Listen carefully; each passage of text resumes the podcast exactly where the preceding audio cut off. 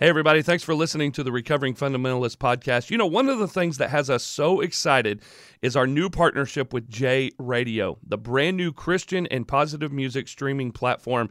It's where music is for everyone. They got classic Christian music from the 70s, the 80s, and the 90s. They have hip hop, rock, and yes, even Bill and Gloria Gaither. If that's what gets you pumped up, they have Southern gospel. It's mood music for your next hangout party or your road trip. It's J Radio. Check them out online or download the app here in just a few months.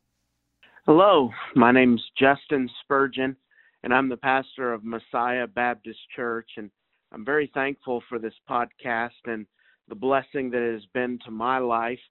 Uh, I started out just as the guys on the program, many of them did. They were born into fundamentalism, and I'm thankful for my upbringing and the uh, blessing that it was to have my parents teach me at home, but also take me to a church that uh, taught me the gospel, and I was saved at a very young age. And as I grew up in the church with my parents taking me there each each time the doors were open, you know, um, I got saved at six years old, and I'm thankful that I have the assurance of my salvation. But as I went through that time, I was amazed to find out uh, the different churches my parents took me to. We went through a couple church splits, and um, it was a difficult thing to see such anger in the churches that we attended. But after that, the first split we went to, we went to Calvary Baptist Church in Trenton, Georgia. I believe uh, Brother Nathan pastors there in Trenton, and I'm glad to hear of another good or a good church there, uh, giving the gospel and putting it out for the people to hear in that community. But in Trenton, Georgia, I went there and went to a very uh, staunch independent Baptist church and it was there that I, I just got totally bought into it. I thought this is the right thing to do. This is the kind of people I wanted to be as a young person. I surrendered to preach at 13 uh, at a midwinter teen revival that Jack Scott was preaching at, and I bought into everything. I said, I'm going to go to Hyles Anderson College. I'm going to do my best to be trained up in this tradition that that I'd been raised in. And the story really goes on. I, I mean, I was what you'd call the preacher boy for our church. And I, I don't want to belittle the church that I went to, but growing up, I began to see some things that I just didn't care for. I knew was not right. But I, I was not courageous enough to stand up for those things, and I decided to keep moving on in that training. Uh, I went to Crown College of the Bible in Powell, Tennessee, uh, Clarence Sexton being the pastor there, and just went through my training, did everything I was supposed to do, and then started after college working at church in Ohio. And I don't want to share the name for that church. They're they're doing their best to honor the Lord and serve the Lord there. I don't want to hurt any people's uh, hearts there. But it was there that I, I really got to put into practice all the things I'd been taught in fundamentalism. And uh, I was the youth pastor, and I remember preaching to those teenagers all those standards and all those beliefs that had been taught to me down through my raising. And to be honest, I, I I was very, very zealous about it. I preached about dress standards. I preached about the wrong kind of music. I preached uh, King James version of the Bible as the only truth for for English speaking people. I did all of those things, and I, I'm thankful for my time there. It did teach me a lot, but I shudder to think of what I taught those teenagers in my five years of ministry, and think of the hurt that it may have caused some of my teenagers for their uh, inability to maintain my standards. And um, thankful that all those teenagers are still in church. They're they're they're doing right. But I just think of all the time that I spent trying to get them to conform to my standards and to what was being taught in our pulpit. Well, it was through after, or after those five years of ministry there that I felt like I was ready to pastor a church. And so I took a church here, a Messiah Baptist Church, the church I'm currently pastoring in Franklin, Pennsylvania. And I came in as the pastor and just began doing the very same thing I did as the youth pastor. I told our church of the standards and convictions that I held, and really from the pulpit, tried to get them to conform to what I thought a Christian should be. I didn't do a lot of time preaching on the Bible. I, I spent some time preaching on standards and and the King James version, all these things. I did the same thing as a pastor that I did as a youth pastor. But it was in 2017 I, I decided I wanted to start expositorily preaching God's word, and I began with the book of Romans. And very thankful that's where I began because in that study of the book of Romans, I was able to really dig into God's word and it really started to transform my life because I understood that as a pastor, I need to rightly divide the word of truth. I began studying and, and reading and, and trying to preach the Bible and not my own beliefs, not my own standards and convictions. And so it was through that study that I really began to branch out into my influences, and I was greatly helped by a, a ministry. Um, I believe the pastor there is Josh Teis in Las Vegas, and he really helped me to begin to question uh, my upbringing, my my belief system, and of course, I studied through the book of Romans and tried to be truthful to what God's word was teaching me. And as I studied, I realized I, I wasn't being the pastor. I wa- I wasn't the youth pastor that I should have been because I was trying to force my standards and convictions on people when God's word clearly wasn't clear on those things. And so, through that time, that personal time of study, I decided with my wife that we were going to start from the ground up, understand what we believe, not what we've necessarily been taught in our traditions, because my wife was uh, raised in the same independent Baptist movement. And uh, so we just wanted to question everything. And that's what we did. We took a year of study, a year of searching to find out who we wanted to be, the Christians we wanted to be, and how we would lead this church. And at the end of all that, of course, we came to the conviction that we've been wrong. Our doctrine that we've held is right. We believe in God's Word, we believe in all the fundamentals of the faith, but we came to the realization that we really weren't fundamentalists anymore. Um, I came to our church and told them of uh, my feelings, and they were very gracious and understanding. And in the last um, three years, we've done our best to try to change the legalism that has been such a part of my life and part of my preaching and become a church that is Christ honoring. We, we say that our church is passionately pursuing God. And with that, we love God and we love people. And we are just doing our best here to continue the ministry of God's Word in the church. We're trying to reach out into our community and show them that God loves them just as they are. And you don't have to meet up to my standard to be a Christian, to be uh, a disciple of Jesus Christ. And uh, of course, I, I identify with the naming of your podcast, The Recovering Fundamentalist, because that's what I really truly feel that I am.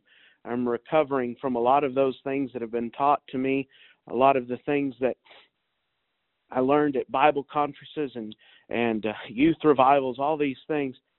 And I'm really desiring to grow in the Lord and to lead my church in a way that we would honor him in everything that we do, leaving behind a lot of the dress standards and and music standards that I so uh, vehemently preached against.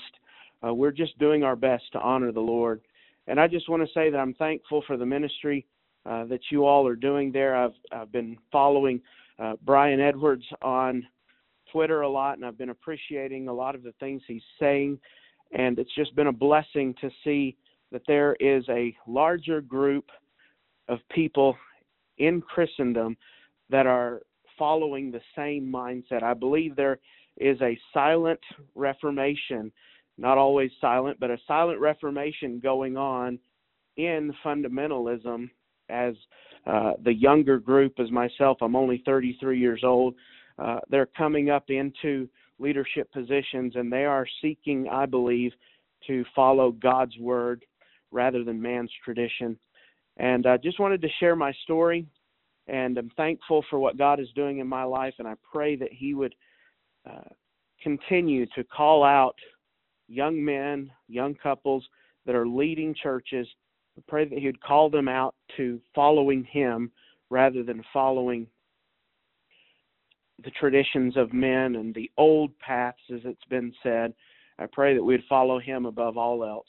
Just want to thank you for allowing me to share my story and keep up the good work on the podcast. My wife and I love it, listen to it together, and it's just been a blessing to us. Thank you very much. You have a good day.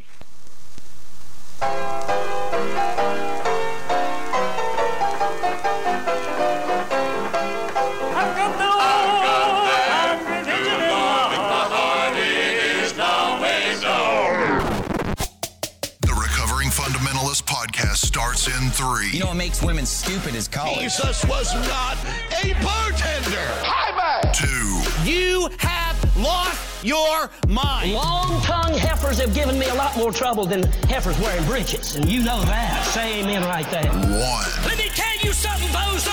They'll be selling Frosties in hell for this boy puts on a pair of pink underwear. Amen. I sucked my thumb till I was 14 years of age.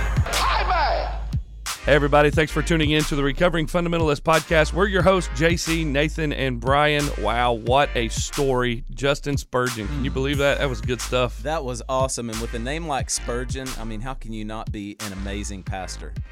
Yeah, and if you think about it, John Calvin, JC, Come on. just introduced Spurgeon.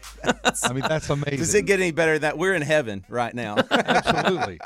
Oh, my I goodness. think both of them need to team up and write a commentary. No doubt. And and seriously, getting back to his story, man, that guy gets it. And Yes. honestly, Brian, we could take what he said, change his name for your name, and I believe mm-hmm. it's just exactly your story, almost down to digging into scripture for himself to passionately following Jesus. I mean, come on. Yeah, it's it's amazing. And you know what I what I really resonated with in his story? It was the scripture that prompted his exodus Exactly. from fundamentalism. It wasn't someone else's model. It wasn't the trendy pastor who's doing seeker friendly ministry, which is what everybody thought had happened in my life. I didn't even know any of those people's names.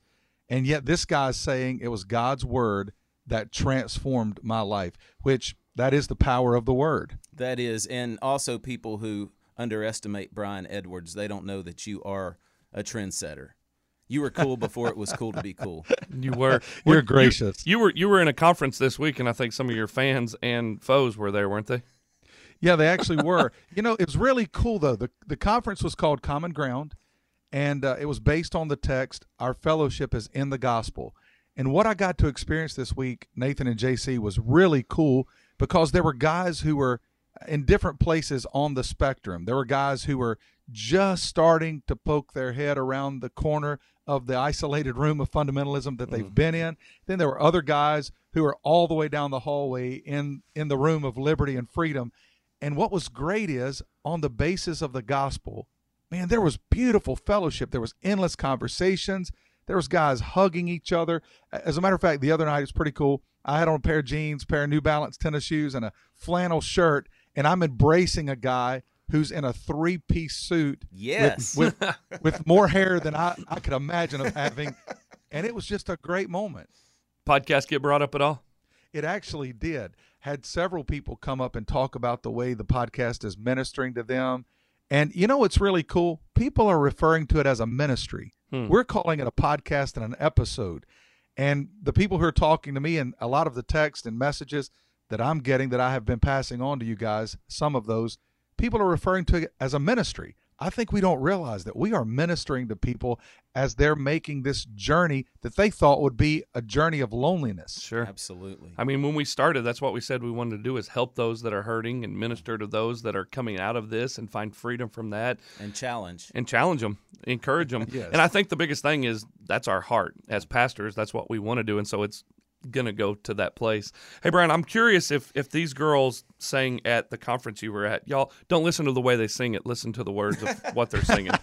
When they talked about the Holy Bible, she never wondered which one they meant. Mm. She knew back then that the old King James was the one that the Lord had sent. No higher criticism or wondering which part was true. Cause she knew that criticizing was just something that all sinners do. I still believe like Grandma that you gotta be born again. That only the blood of Jesus can wash away your sin.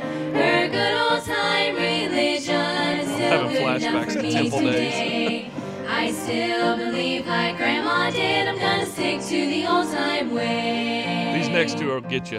Back then they thought that shorts were short and no skirts above the knee. They called it indecent exposure instead of Christian liberty. The very least of Christians then, and even folks Help who us, never Lord. darken the door. Oh, just If wait. they saw what you're wearing to get a tan, why they'd faint right to the floor. It is. Blue jeans back then were working clothes just for men like Jim or Bob. Girls were trying to get their attention instead of trying to get their job. If they had seen a guy with pretty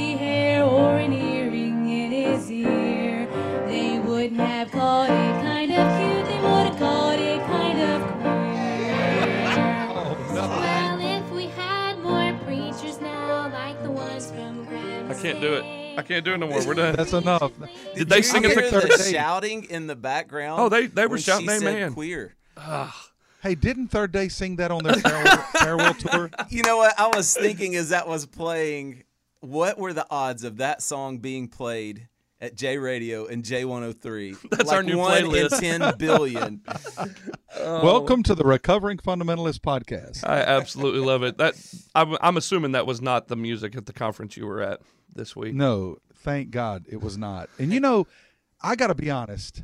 I watched that video, and to be honest, for me it was kind of heartbreaking because Yeah. those those kids are being sincere. Mm-hmm. And you know, we were all brought up, and we were basically is it parrots or parakeets that repeat everything they hear? I mean, that's basically what we were doing, and and so they, I mean, they're singing what they've been told to sing, and uh, yeah. yeah, my heart was kind of broken to be honest. That's true. I was reading a blog this week by Sheila George that she kind of gave some signs that you're in a legalistic church and uh, wondered what y'all's thoughts are on some of this. She said you might be in a legalistic church if legitimate questions are formed as faith issues. That was actually brought up at the conference this past week, um, talking about that idea of if you have a question or if you question anything, you've just committed sin because you've called into question the man of God. Yeah. And of course, we know that everything out of his mouth is truth. Uh, that was actually discussed. Number two is you might be in a legalistic church if there's no room for respectful disagreement. Surely nobody's like that. I love this quote In essentials, unity. In non essentials, liberty. In all things, charity. Yeah, we've got to love one another, you know, in all circumstances. If you think about it, it's by this shall all men know that you're my disciples if you love the brethren. And and I, we take these non-essential things and make those the uh, I guess the testimony of salvation.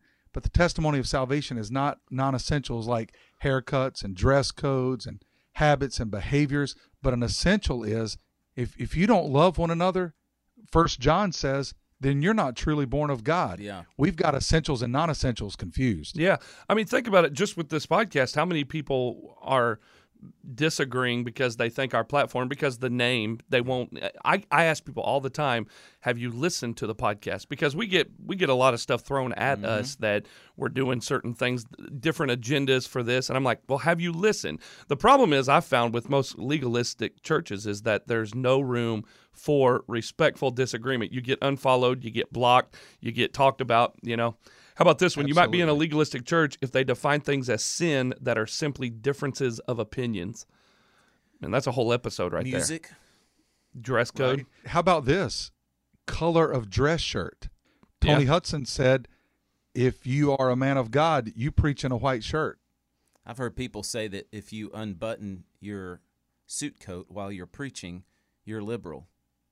Really? Not only do you How- have to wear a suit, but you have to leave it buttoned. How about this? This past week, I actually heard a guy say, not at the conference, but online, he said that the microphone, you know, that goes over Oh, your yeah. ear and comes down, that's a sissy microphone. That's not what I heard. I, not- I heard him say it was a Another word for queer.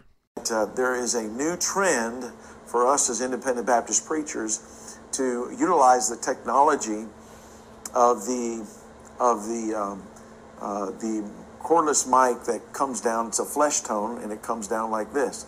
I don't want to use one of those microphones, and one of the reasons I don't want to use it is not because I think my ear is going to fall off.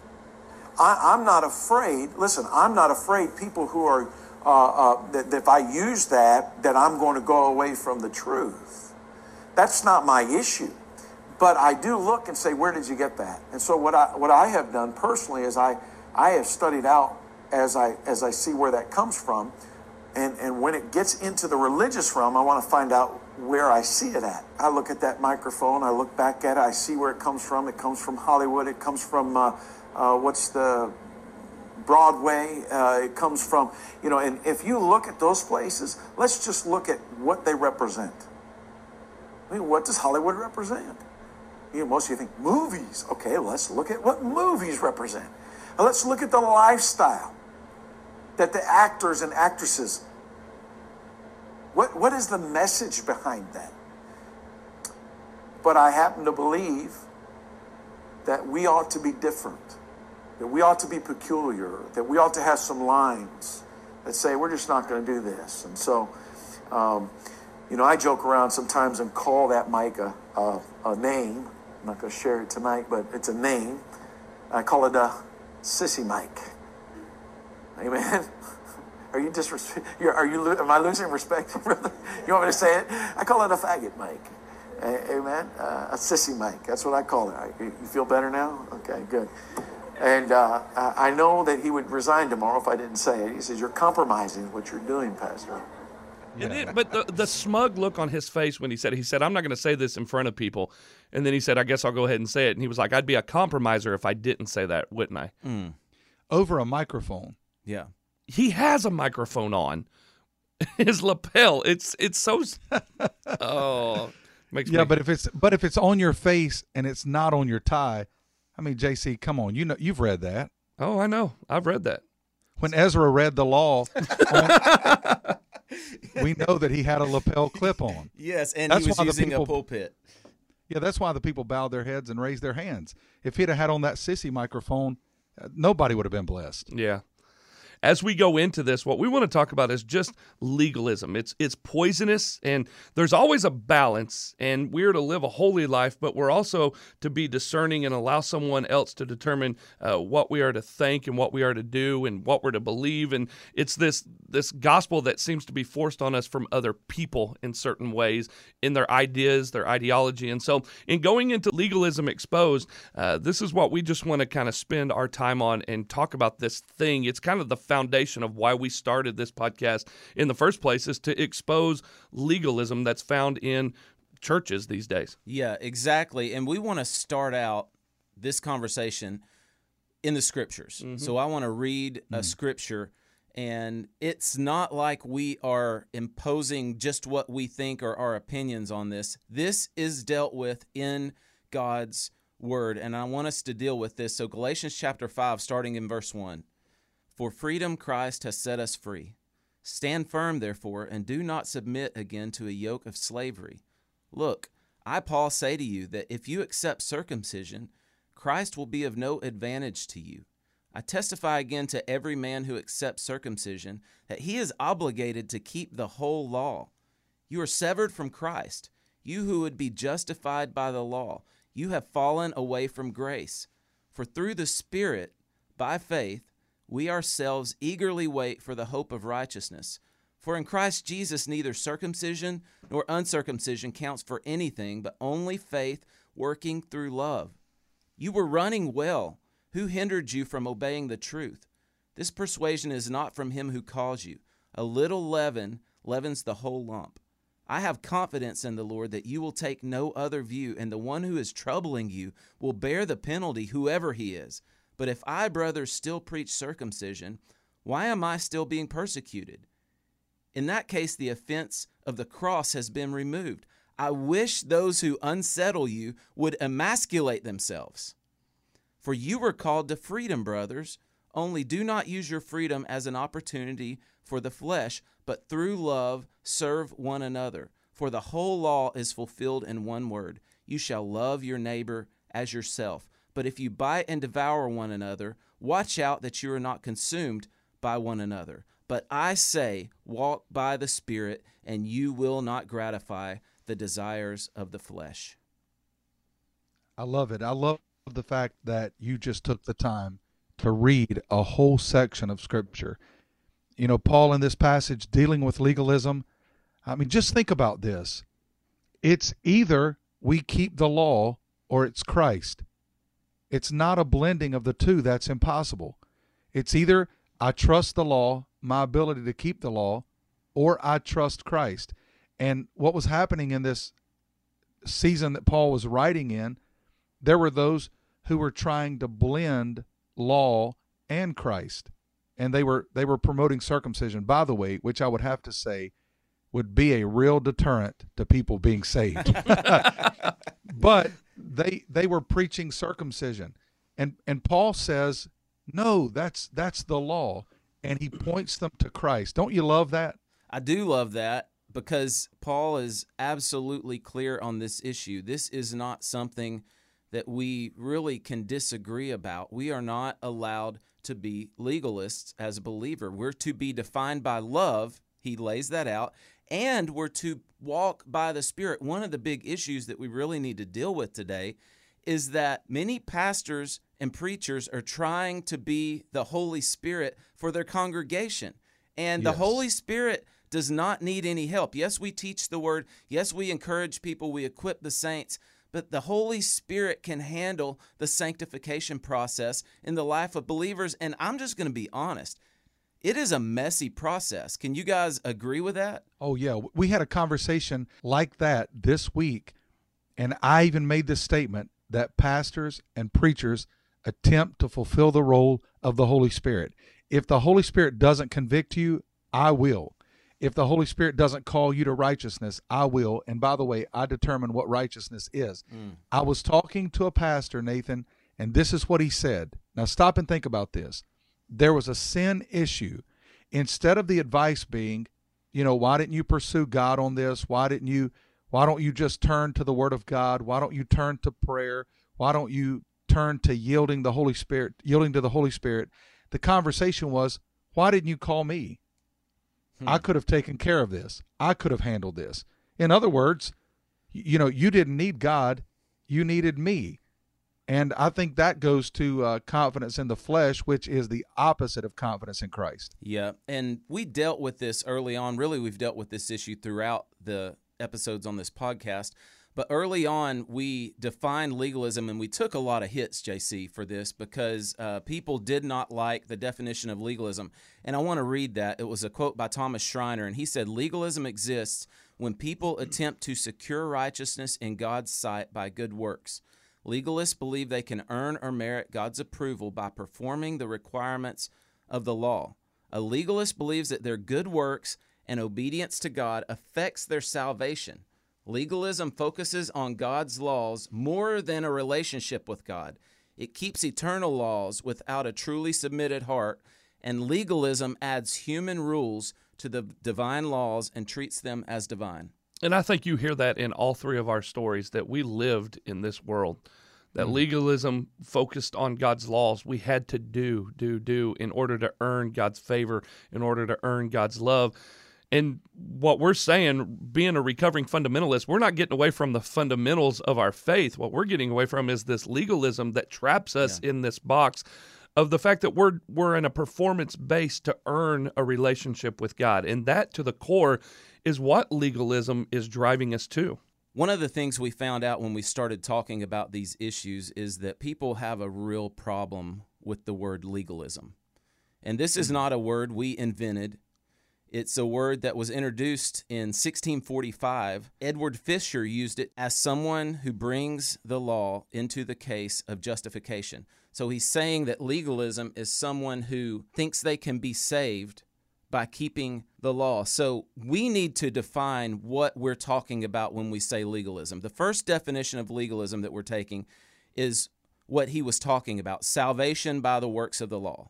And most people in the independent fundamental Baptist world agree that we're not saved by the law, but we're saved by grace. We mm-hmm. agree on that issue. Where they're taking issue with us on this, and there have been a lot of comments on Facebook and arguments saying that we're using that word out of context. That word's not even in the Bible. And to that, I would say there are a lot of words we use that aren't in the Bible, like rapture and Trinity, and yet we still believe in these things. So the first definition of legalism is salvation by the works of the law. The second one is an issue of separation. And this is where rules or standards that affect your standing with God become a sign of true believers. So, what we're talking about in the second definition is that these are extra biblical, man made rules or Old Testament rules that are taken out of context. It's a blending of the Old and the New Testament. As a matter of fact, that's my greatest grievance with fundamentalism. If someone preaches from the King James Bible and yet they preach the scripture accurately, praise the Lord. If a man wants to preach in a suit and he preaches the text accurately, praise the Lord. You know, there's some things that just aren't important, but it's this dangerous blending of the Old and the New Testament when it's convenient. And so, what happens often in fundamentalism is we preach salvation by grace, but then we preach sanctification by works. And the way the blending of the Old and the New Testament happens, it's it's difficult to know the difference between the two. And I'm not saved because I've put my faith in the finished work of Jesus Christ. I know I'm saved because well, look at the way my hair is cut, look at the clothes I'm wearing, look at the things I'm not doing. It's an addition to salvation that affects your standing with God. Yeah, and it's something that we see all the time. And it's not just now. JC, we see this in the Old Testament. You know, in the Old Testament, law is given as a good thing, but I think it's twisted to serve selfish purposes. Um, Sabbaths, tithes, clothes, washings, eatings. There's so many things that become man made.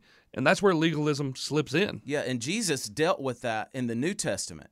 Uh, that's what he's dealing with the, with the Pharisees. And so then in the New Testament, we see Jesus talking about them keeping the letter of the law, but not keeping the spirit of the law. And like Brian said, they're adding to God's law, they're finding loopholes in what God really meant, but then they're doing things that God never intended and exalting their tradition over God's actual law. You remember um, the Pharisees confronted Jesus after seeing his disciples eat without washing their hands. Now, let's all agree if people are handling our food, I'd just soon them wash their hands. But you remember the Pharisees came running out from behind the bushes, in, in a sense, and they called Jesus out. And this is what they were actually doing they were holding Jesus accountable, his disciples accountable to the written law. There had been additions made to the Torah that were oral traditions, and two books had been created. There was Torah, God's word, and then I think it was Mishnah. There was these written traditions. And so what they did was they held the law of God, the word of God, and they held these oral traditions in equality with the word of God. And so you remember they jumped out from behind the scenes and they say, Aha, you ate without washing your hands. And how could you break these rules? And Jesus immediately said, How is it you sin against the laws of God? I love the statement that you've made before, Brian, that Jesus wasn't even good enough for the legalist of his day. They found fault in him. Think Yeah. about it. Jesus was sinless perfection, and Yeah. yet the Pharisees believe they found fault in Jesus. It's amazing. And yet Jesus never broke God's law, but he regularly Yes. broke the traditions of the rulers. I mean, I was thinking, I was reading this morning in Mark 5 where he healed the man who was by the pool of Bethesda, and then he told him to get up and go, and his sins are forgiven, and, you know, me and the Father are one. So he not only healed on the Sabbath, but he, you know, he, he didn't care what people thought in certain ways and a lot of legalism is think is worrying about what other people think about you jesus didn't care he healed on the sabbath he claimed that he and god are one i am in he he is in me kind of thing Yeah. and i love that because he didn't break god's law but he broke the tradition of that day Exactly. Well, you know, one of the things that was actually written in that oral tradition, by the way, it was hundreds of rules. oh yeah No wonder, no wonder the sad Sadducees were sad. They were trying to, they were sad. You see, they were trying to keep all those rules. That was really bad. That's a Baptist joke. it was 613 rules one of the laws in that written tradition was that you couldn't spit on the ground on the Sabbath day. You had Spitteth. to spit on a you had to sp- you had to spit on a rock because if you spit on the ground, it could make an indention in the dirt. If a seed happened to blow into that indention, be watered by your spit, and a plant were to start to grow, that would have been considered gardening or planting on the Sabbath day. So we think rules now are silly. Think about that. Exactly. And one of the things I learned about legalism growing up that we see in the Old Testament and the New Testament is that legalism is not sustainable. It either makes you incredibly proud or it breaks you down and you just give up because you actually realize in reality that you cannot keep all of those things. One of the craziest stories I've ever heard, and this makes me laugh. Someone actually preached on this when I was a kid, and I never forgot it.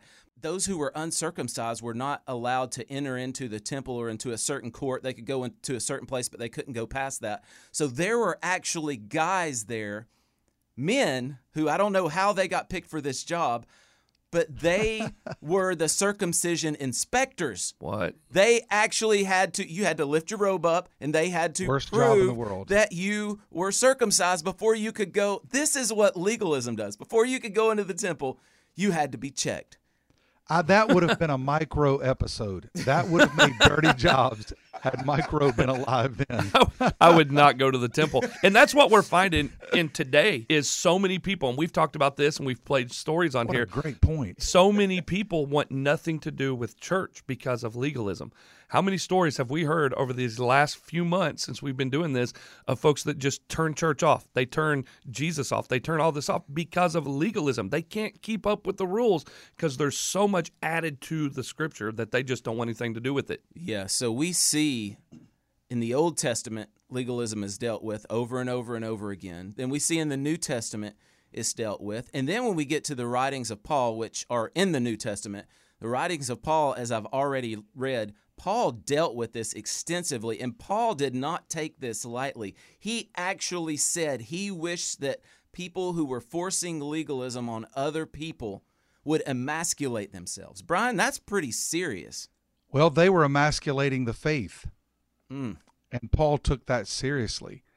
Uh, you know, there's another text where it says, "If anyone preaches another gospel, let them be accursed." And the word accursed is anathema. Yeah. Let them be eternally separated from God. So, preaching the gospel of legalism, God holds that serious because you actually are erasing the effectiveness of the message of the grace of God. Exactly. It's sad. Yeah, he says, You make the cross of none effect. Everything that Jesus did, you are nullifying it. That you are just doing away with everything that Christ did, all of his work on the cross for salvation. You're saying that you need to add something to that. How arrogant is that? Well, you know, grace grace is invisible. Now, grace produces a visible love for Jesus and a visible love for others, but think about it. Legalism makes the faith measurable. Legalism says, Mm. I'm saved, look at my haircut. Yeah. I'm saved, look at the translation I'm carrying. I'm saved, look how far my skirt uh, you know is below my knee we we make this measurable and yet nathan i just wanted to read this very quickly the fruit of the spirit so this is what the spirit does in us i heard a I heard a pastor preach a little while back and i couldn't help it jc i laughed He said, You need to work and have more of the fruit of the Spirit. well, that's the opposite of the fruit of the Spirit. This is what the Spirit does in us. This is not what we can do in ourselves love, joy, peace, patience, kindness, goodness, faithfulness, gentleness, self control. Against such there is no law, and those who belong to Christ Jesus have crucified the flesh with its passions and mm. desires. Mm. It's the Spirit's work in us. And look at the things the Spirit of God produces in us. And there's no mention of haircut there. There's no mention of Southern gospel music without drums. There's no mention of any of those things. And yet, what we do is we take legalism and we say, you need the Spirit's work and. Yes, and Paul, when he deals with this, he says that it is powerless to deliver from sin. He says that the law was a temporary measure until the coming of Christ. Then he goes on to say that it is not only fruitless to be continuously attached to the law, but it's dangerous since the law demands total obedience, and no one is capable of that except Christ, and he already did it. So law observant is is futile and it's fatal. And it's a hmm. substitute for faith in Christ and it changes the gospel and that's our real issue. It is another gospel. Yeah, I, I believe it's distorting God's truth. It's clouding His grace, and when we're living out our faith, I think that ultimately what it comes down to in each one of us and our stories, our actions changed when our character was transformed to grace, away from this legalistic mindset. I think in, a legalistic focus was on others, what other people thought about us, what other people did. We've talked about that. Uh, our our legalism went away when we stopped worrying about the actions of what man's approval of that was. That was a change of character in those ways.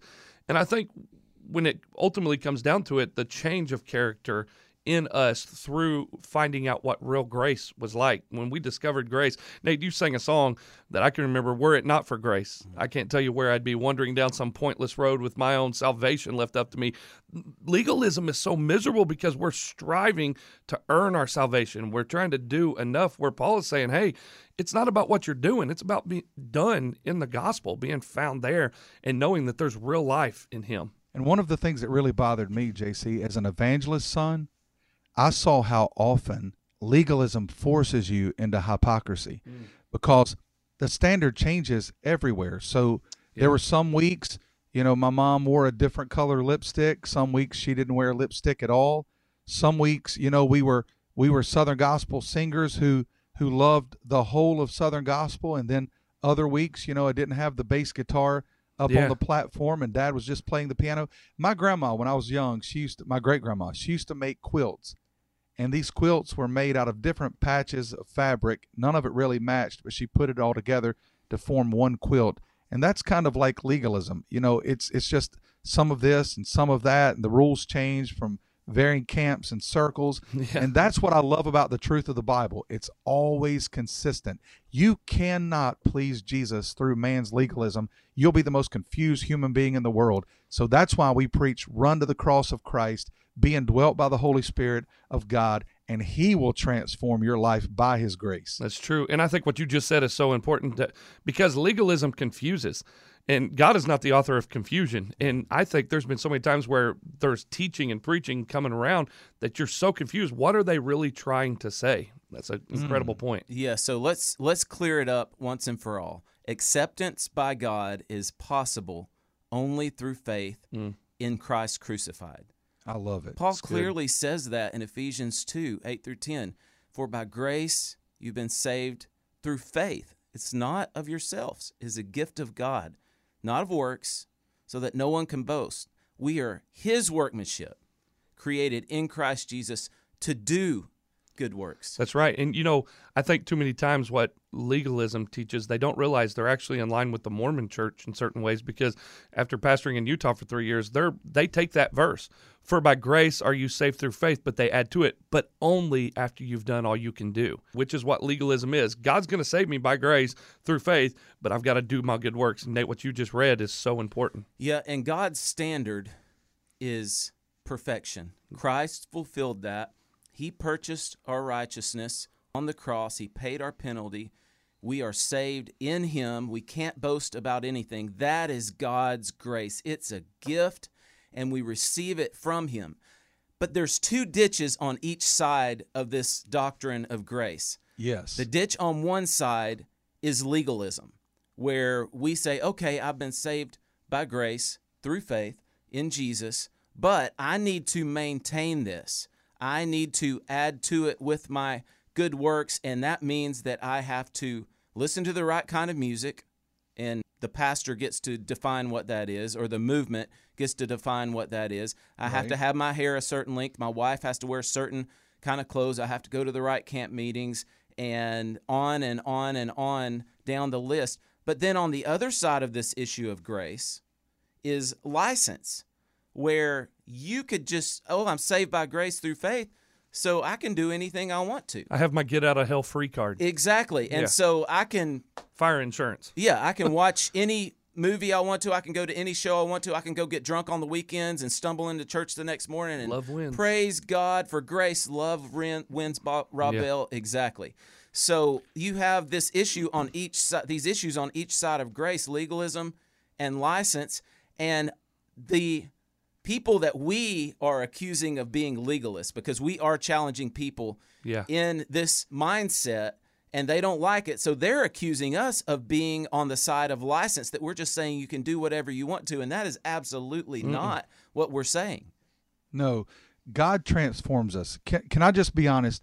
What legalism comes down to is this Do we really believe that God is able to carry out the Romans 8:29 work of conforming us into the image of his son?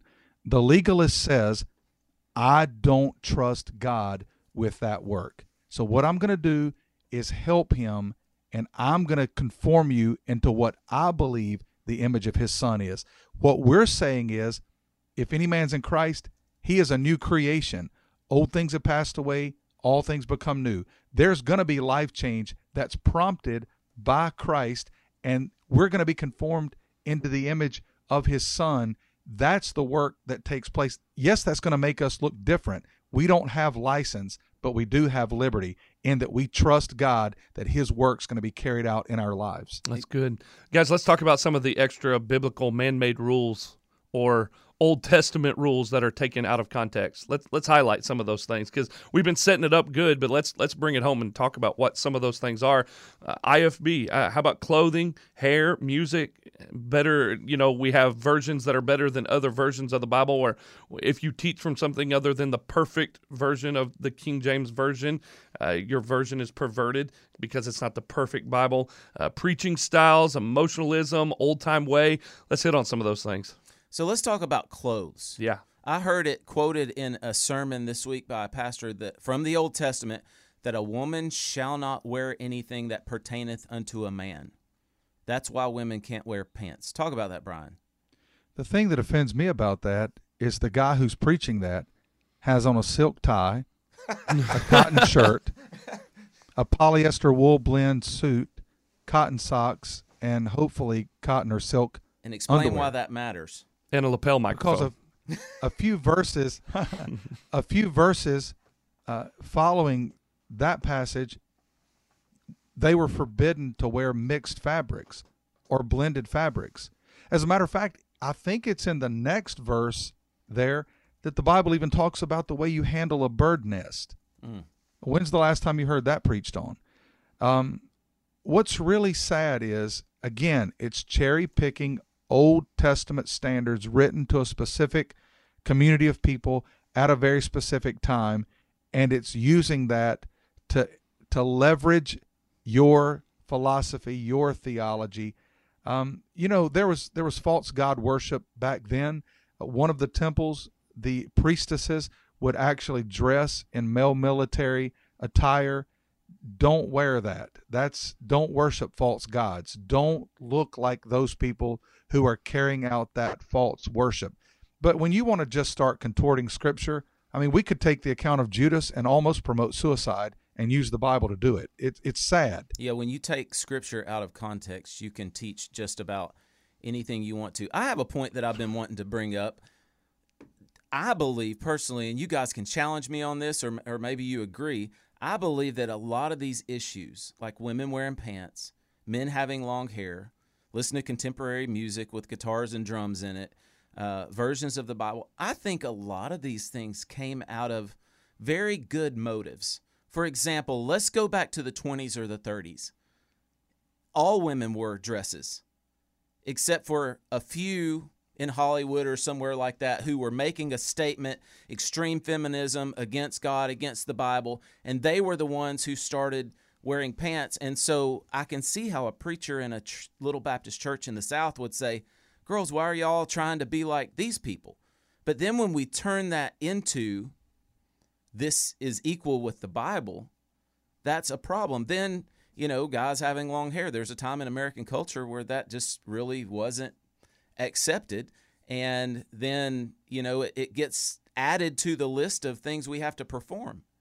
Well, the big problem with that is where that leads. Once once you are out of the text, then then you're literally, you know, like my dad's hound dogs, you know, they're running a coon and sometimes they run a track that is a, a coon and sometimes they run a track that's a possum. mm. And there there's a lot of guys who are possum hunting and they don't even realize it. I was at um I was at a camp meeting in Resaca, Georgia. and um and I'll never forget this service where it started out women aren't to wear anything that pertains to a man. And it was some of you some of you girls in here you've been sneaking and wearing pants and you keep them in the trunk of your car. And when your mom and dad's not around you put those on. You need to run to this altar right now. Well there were some girls who went down and that emboldened the guy who was preaching. And then he got on lip gloss. And then he actually got on culottes that were too short and then it was open toed shoes because you know you're wearing sandals or you're wearing open open toed shoes and some perverted foot fetish guy out there is you're you're forcing him to lust. And this is no kidding. This went on this invitation on the basis of those things went on for 45 minutes. Jc it was so pitiful. There were girls up at the front and they would stand up. I'm talking about face wet with tears God's really convicted me tonight, and I'm going to give up my culottes. Yeah. One girl came and laid her lip gloss on the altar. Mm. It, it was insanity. And that's what I was talking about motives. They have great motives. They think they're doing the right thing. My mom shares a story of where she believed at one point that she had to quit wearing pants, and she made a vow to God. And to this day, she won't wear blue jeans because she feels like she's bound to that. Now she knows that that was taken out of context and she also knows where the people who were preaching that at her are at. They've left the faith or, or went sideways. So it starts with a good motive but you said it brian when we get out of the text when scripture stops defining what it means to be a christian and a man begins to define that or a tradition begins to define that we get into trouble. The only thing i would say differently are their motives good that's what I was is, ready to ask. Or is control addictive? Because me, think about it. Why is it the men get to look normal? Why is it you see the guys in restaurants and they have on a regular polo shirt and a pair of jeans and a pair of tennis shoes? I, I think I think fulfilling the role of God and determining what is sin and what is not, having other people live in subjection to you and you having authority over them, I think that's intoxicating. And so the only thing I would say differently, and JC, I want you to pick up on that, is I would question their motives. Yeah, I, I've sitting in that same Resaca camp meeting, if you will. Uh, I had a young man that was a youth leader. We had a girl show up to youth groups. It was one of my first youth groups, and she was 15, 16 years old, pregnant. He said, Hey, you, you can't be part of this. You're a bad influence on these young people. I was like, What are you doing? And it, because he was a creature of the culture, that she was a bad influence on them. So I said, Hey, I want you to show up tomorrow in a pair of jeans, flip flops, and a t shirt. I'm going to take you somewhere. We went to Resaca, and there was a gentleman standing up there preaching the the motives of of control for 45 minutes. He preached on calling ladies whores because they were wearing pants in the house of God, and he was preaching hell so hot. In quotes, I'm preaching hell so hot the other day, I preached this whore right out of service. And my blood started boiling. I looked at him and said, we, we can't sit here any longer. We got up to leave. And from the pulpit, this man says, Looks like I'm preaching two homosexuals out of the service right now. And I wheeled around. I don't know what it was. I said, Man, you ought to be ashamed of yourself. You're not preaching the Bible. You're preaching your ideas and control over these ladies. And all I know is this homosexual and that homosexual, we're out of here. And we got up and left. And I thought about it after I got in the car. I was like, Man, I just called myself homosexual. But there is, a, I don't know if that's necessarily out of out of good motive. He knows his I don't crowd. think their motives. I don't think their motives are right. He knows his crowd. He knows what to say to get them fired up, and so he's going to continue to yell that. Well, the Pharisees were threatened by Jesus because Jesus did defy their book of man made laws. What did they do? They crucified him. Mm. Why did they crucify him? Because they were obsessed with power. Yeah, and I agree with both of you guys. I don't think all the motives are clean and pure now. I believe that some of these started with good motives. Yes. For example, in the 50s or 60s when the new versions started exploding, and let's just be honest, conservative Christians were fighting against liberalism. And the whole mm-hmm. fundamentalist movement started when people started saying, and this has gone on since the time of Christ, but people boldly started saying, and it began to spread into the churches that Christ really wasn't God, that, you know, he really wasn't born of a virgin. He really didn't have to shed his blood and raise from the dead and all that. So they came up with these fundamentals. And so the fundamental crowd was old school, old fashioned. They're holding on to the old time ways. And then these new versions start coming out. And a lot of them were bad versions. I'll just say mm-hmm. it. There are a lot of Yes. versions that are not good versions. They're not faithful to the original text, or they're bad paraphrases, which is totally different than a version. And we can talk about that later. But I know a lot of these guys and a lot of the ones that I grew up under, and my dad, who were not willing to join in the modernists and grab these new versions of the Bible. And I believe a lot of their motives were true and pure. But then we get another generation that comes along, and instead of thinking it through and dealing with the issue uh, from a, a honest perspective, they just begin to spout out what they've always heard and yell and scream about that. So I think it could start with negative motives, or, or start with good motives, and then turn into something that's self-serving. Yeah. Here's what I think the difference is, Nathan, and I agree with everything you just said. I think living by that can be the result of good motives. Lording through that is not a good motive. You are I agree with you. right. True.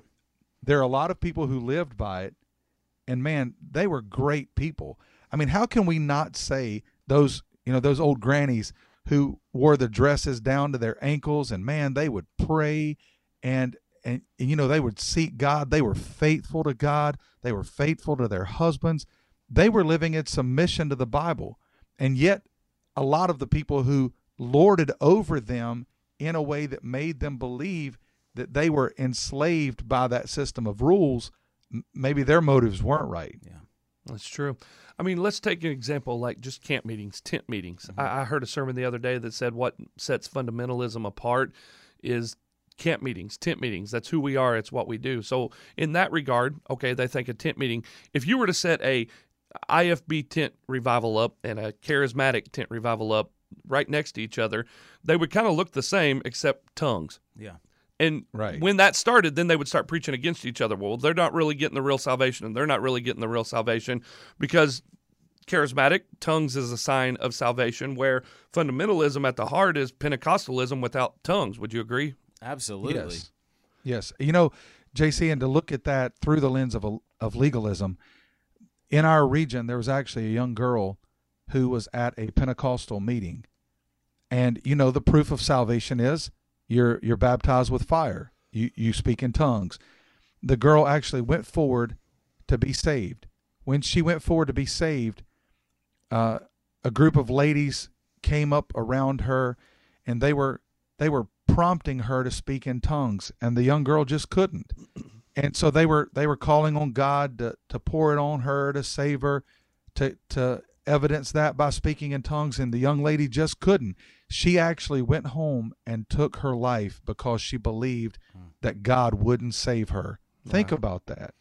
I have people that attend my church that came because they were pointed out from the pulpit saying that if you want to work in this church, you will speak in tongues and you will show the outward external signs. And these are some of the best people I know Mhm. and love Jesus, love the Word of God, and they had even prayed and said, "Lord, if this is something that you want to do in me, and you know, then I'll I'll do it. I'll follow you, but I'm not going to fake Right. it and do it." And they were even prompted to fake it, Yeah. and just get get on board with the show. I think we talk a lot about the IFB because that's our background here, but legalism is found in every denomination. Um, I mean, True. in Pentecostalism, there's a lot in the Pentecostal Church of God Church. There's a lot of legalism. I dated a girl years ago uh, who picked picked me up. We are going to sing for a homecoming service and said, "Hey, just to let you know, when you start your verse, I'm gonna I'm gonna help Daddy out." Her dad was the pastor of the church, and she said, "I said, how are you gonna help him out?" She said, "I'm gonna speak in tongues." I said, "Well, you can plan when the Spirit moves in that moment." I'm a Baptist boy. I didn't have a clue what tongues were, and she said, "Yeah," and she said, "You can you can do it too if you want." And I was like, "What are you?" What are you talking about? I mean, all I know is take an offering and shout amen. You know, I didn't know what it meant. She said, Well, I have a little saying that sometimes I'll do. Shauna tied a bow tie, Rhonda about a Honda, my shin on my knee on my lega. And I was like, wait a second, what did you just say? Shauna tied a bow tie, Rhonda bought a Honda, my shin on my knee on my leg. So I'm up there. I start the second verse. In his presence, there is joy beyond all measure. And she falls out. Woo! Shauna tied a bow tie, Rhonda bought a Honda, my shin on my knee on my leg. And I was like, wait a second, what what is happening right now? But then the then her dad stands up and says, Hey man, I want to tell you what the Lord is saying through my daughter. I was like, I know what he's saying. Shauna tied a bow tie. Rhonda bought a Honda, her shinna, her nia, her lega. But he gave this big, long ordeal of what it was. And I was like, my goodness, it's so fake in this moment. Just like we have faked so much stuff in the IFB world, this is something that was very fake in this world. It's something that threatens Christianity. It doesn't matter which branch you are in. And I'm right in the center of a holiness county where holiness churches are all over the place. And I can't tell you how many of the teenagers and young adults have come to me broken, upset about what they've seen behind closed doors in their homes where they know their parents aren't living Yeah. holy lives. And yet it's being forced on them and being uh, demanded of them. Have y'all heard about the Bible that's producing oil? Yes, in let's Dalton? talk about that. What? So the, in Dalton, for the last two years, there has been this Bible that is producing oil, and they have been using our building for the church that I pastor at. We we own a historical theater downtown Dalton, and so we have a agreement with the city that anybody can use our building during the week. And so what they have done is there are people, Brian, from Virginia. There's people from Pennsylvania. There was three van loads of Amish people that came down from Pennsylvania because the attraction is this Bible that is producing oil. What they said is that the Bible starts producing it and they put it in this big Tupperware and that it fills up and they give these vials out and it's holy oil. Well, just this week it was debunked because somebody, Times Free Press, got a hold of it and ran a story and said it's mineral oil. Somebody came out that he was buying mineral oil from the tractor supply company. They shut down. The Bible magically stopped producing the oil. But what you see in that moment was legalism on such a grand scale. There were hundreds and hundreds of people coming from all over the world Thousands of people. to see. They have given over 350,000 vials of this oil. Hmm. There are people on their deathbed think they're going to come back to life because of this oil. Giving it or were they selling it? Drinking it, rubbing it on their head. They never sold it. They They- never that was it. one thing. They said the Bible would continue to produce oil as long as they never sold it. But what this week, what we're finding is all of these people, the Bible became the God. Mm. The Bible producing the oil became the miracle, not the God of the miracle. He could make living animals come out of that Bible if he wanted Sure. to. But what mm-hmm. happened was the oil became the golden calf. It's an idol. I- It is. And I think just like they made that a legalism. That reminds me of the story of the crucifix that began crying in Right. South America. And years later, they discovered after millions of people had come through and kissed it and, and touched it, and they'd made this big deal out of it, they found out that a toilet was leaking and it was sewer water that was running down the crucifix and dripping off. And people from around the world Drinking had it. been coming in. Yeah, just Oh, it's crazy. Ugh. Go ahead, Brian. I couldn't hardly hear anything you just said because I'll tell you what legalism was making horses pull that van all the way from Pennsylvania Oh, my to goodness. Georgia. now that is legalism. They You rode know, in vans. They rode in vans. so I mean, they made the horses pull the vans. That's sad. um, you know, just this past week, uh, someone let me hear a video of uh, some guy named John Hamblin. I don't know him, but he's preaching, you know, that everybody who's saved has an amen button. And he literally preached on the things that, you know, press my amen button. And he said this He said, if you are saved, your amen button is standard equipment. And, you know, everybody is looking for some outward sign. If the power of the Holy Spirit living in you and transforming your life is not enough, Yeah. then let's be honest. We're chasing meaningless things. Solomon said he was chasing wealth, and at the end of it, all he had was a fistful of air. And that same thing is true. When we chase anything other than the truth, when we chase anything other than the truth of the gospel, when we chase anything other than the truth of the power of the Holy Spirit at work in us, we end up with a handful of air. It's just all empty. So let's take this issue of legalism to its natural conclusion. I believe the proper term is the reductio ad absurdum. Let's run this out to its fullest Hmm. extent. Where do you go as a legalist when you keep adding these rules and adding these rules? Does it not seem like just by standard logic, the Amish would be a lot more holy than the Independent Baptist because they have more rules. I mean, is that not where this leads us? That whoever has the most rules, the guy who goes and becomes a monk and just stops wearing clothes and stops talking to people and only eats grasshoppers and drinks rainwater, is that not the most holy person? Is that not where that leads us? Man, there's a monk who does that. I mean, you are Um, going to Nepal, so maybe you'll get up in the mountains Yes. and become Yes. that monk. You know, it, the truth is, once you start chasing that, it doesn't end. And what's sad is, Nathan, think about this. Think about the people who never experience the joy of salvation because daily they're falling short of keeping the rules. And they lay down at night, and their prayers are always prayers of sorrow and brokenness and repentance. And they don't know what it is to have a true relationship with Jesus because they are held captive by the legalisms. And the rules are endless. I mean, they can go on and on and on. And then there's so many loopholes and there's so many divisions about the rules. And then the thing is that confuses me is there's the one guy who's supposed to be the champion of fundamentalism, and he doesn't look like any of the other fundamentalists, but yet he's carrying the baton right now in the lead. So everybody's following along behind him. The whole thing is just confusing. Yeah, and the thing about trying to keep laws is it makes us proud. The better we are at it, and the Mhm. further we try to run down that track, the more arrogant we become.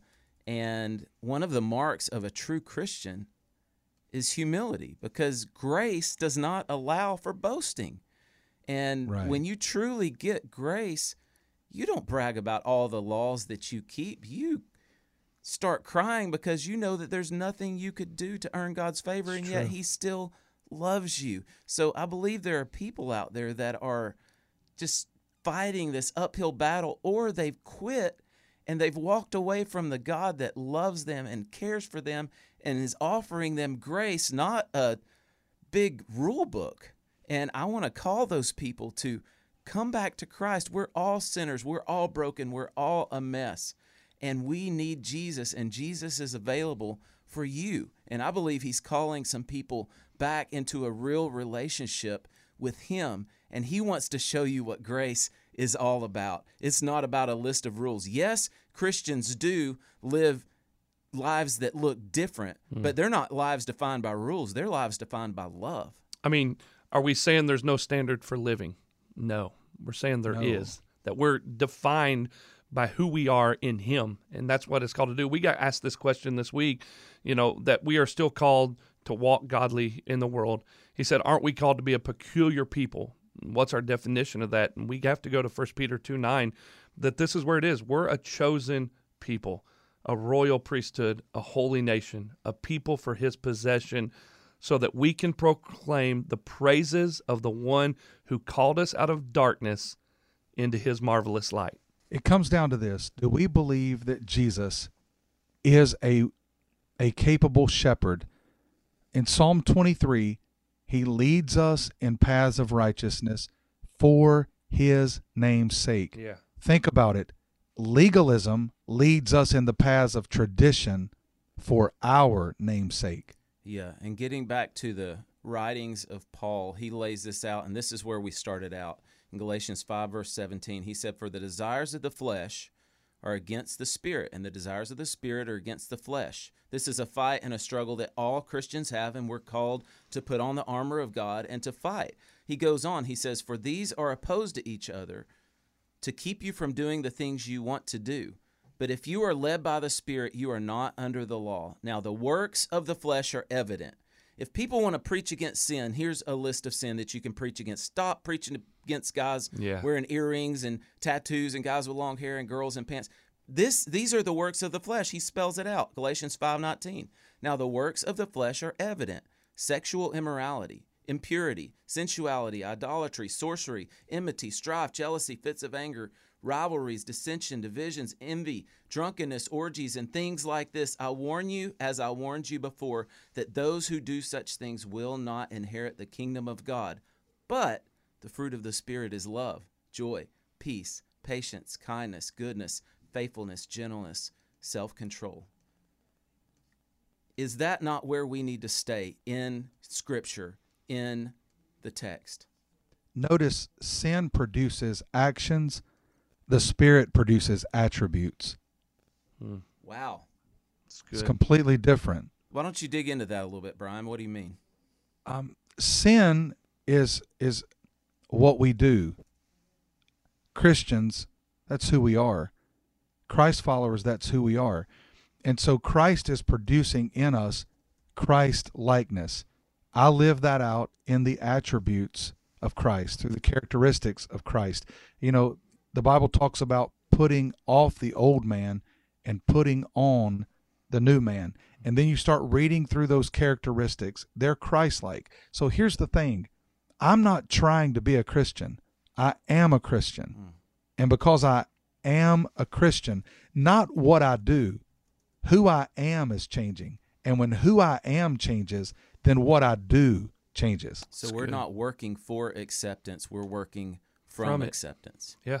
God has accepted us in Christ, who paid the penalty for our sins, and we are loved, and we have the Spirit of God dwelling in us, and we are in the process of sanctification, and we are growing. Yes, it is a messy, messy process, but we are to be defined by love and the attributes of God, not the actions that we work up. So, this whole issue of legalism, it just comes down to this what are you trusting in today for your salvation? Are you trusting in how good of a Christian you are? Are you trusting in your own works before or after salvation? Or are you humbly walking according to the Spirit of God and loving one another and serving one another? I love that. That was beautiful. Jesus said, If you love me, you keep my commandments. So every single day, the focus of the Christian life is I need to love Jesus today. And if I love Jesus, I'll be obedient to him. And if I love Jesus, I'll love other people. Isn't that great? It just comes down to that. That is, and Brian, it doesn't sound like you're teaching license. It doesn't sound like you're teaching that, hey, we're free from the law, so now we can just do anything we want to do. I think that's the opposite of New Testament Christianity. Exactly. It's a ditch on the other side of grace. Just because we're Mhm. not legalists doesn't mean we've crossed over that. We can still focus on God's grace. It's good. It's been a good conversation. There's so much more that we could do, but let's wrap it up with that right there. And uh, we want to thank you for listening to the Recovering Fundamentalist podcast. Hey, let us know how this is setting with you. What your thoughts are on this. Shoot us an email, get on social media. You can call us, uh, go to our website, recoveringfundamentalist.org, and uh, let us know uh, that you have some thoughts, some opinions on this. Maybe you agree with us or disagree with us, whatever it is. We know there's plenty of we those. would love to have that conversation with Sure. you. We're having a lot of them. and let us know uh, as we continue to uh, break this down. Hey, we also want to thank our sponsor, J Radio, uh, who is now an exciting, brand new Christian and positive music streaming platform uh, that has music for everyone. And uh, we would love for you to check J Radio out. You can find them online at J Radio. Just search in Google J Radio. Download the app in your App Store for Android and iPhone, and uh, be sure to find them there. Guys, I love you. It's a great conversation, and uh, I'm excited to see as we continue to move forward to expose legalism. Good conversation today, fellas. Yes, sir. We'll see you next time. Thanks for listening to the Recovering Fundamentalist podcast. Be sure to stop by our social media Facebook, Instagram, and Twitter. Give us a follow. Also, go to our website, recoveringfundamentalist.org. That's recoveringfundamentalist.org. There you can find Recovering Fundamentalist swag. You can get your t shirts and hats. You can join our ex Fundy community, see where we're going to be having some meetups. It's the recoveringfundamentalist.org. Be sure to join us next time for the Recovering Fundamentalist podcast.